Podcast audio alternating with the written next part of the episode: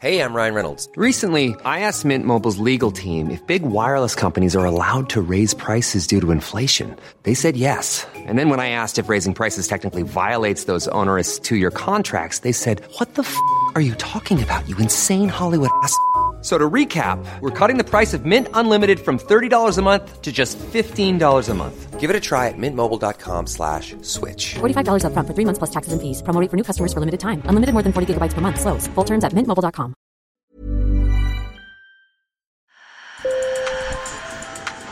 Bonjour. Hello. Hola. Marhaba bikoum. Sur le fil, Le podcast d'actu de l'AFP. des nouvelles choisies pour vous sur notre fil info.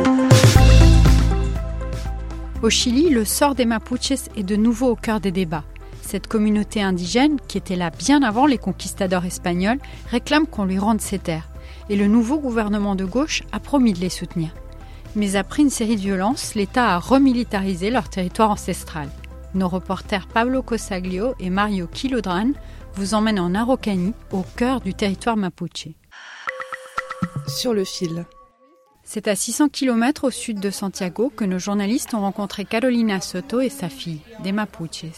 Fières de leur culture, elles portent des ornements ancestraux, une parure et un bandeau en métal argenté dont les petites pièces s'agitent comme des grelots.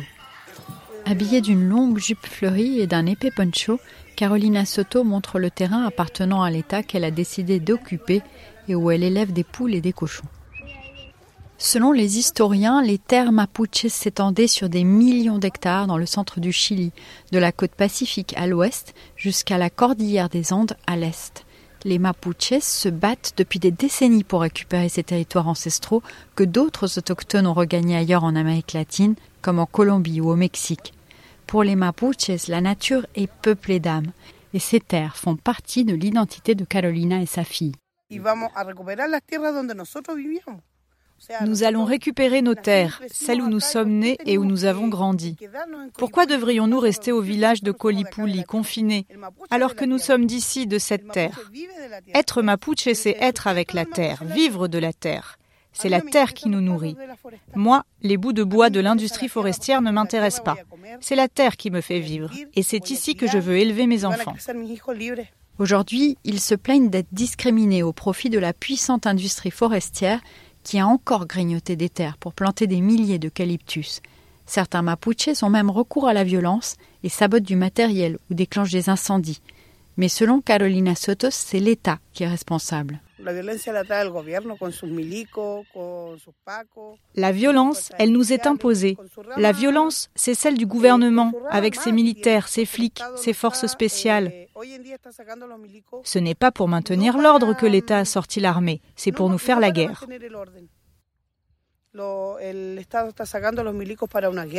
C'est un cercle vicieux.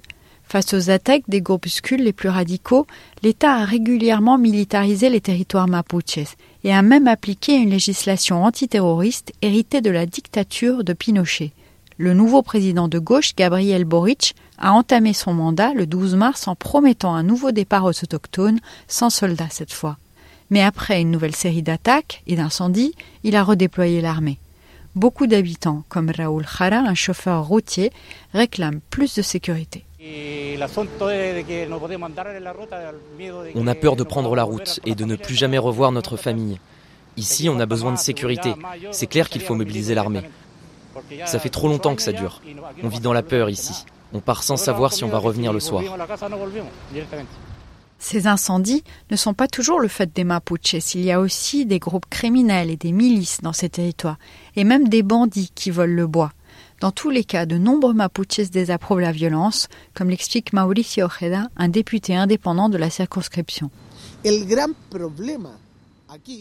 Le grand problème, c'est que ce qu'on appelle la violence, le conflit, c'est l'affaire d'une minorité qui salit la cause mapuche. Cette cause, je pense à titre personnel qu'elle est tout à fait valable. Nous avons une dette historique envers eux.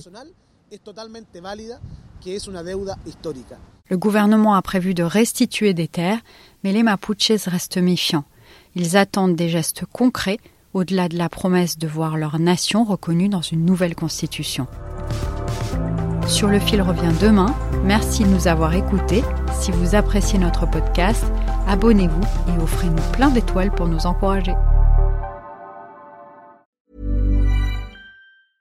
Hey, it's Paige DeSorbo from Giggly Squad. High quality fashion without the price tag. Say hello to Quince.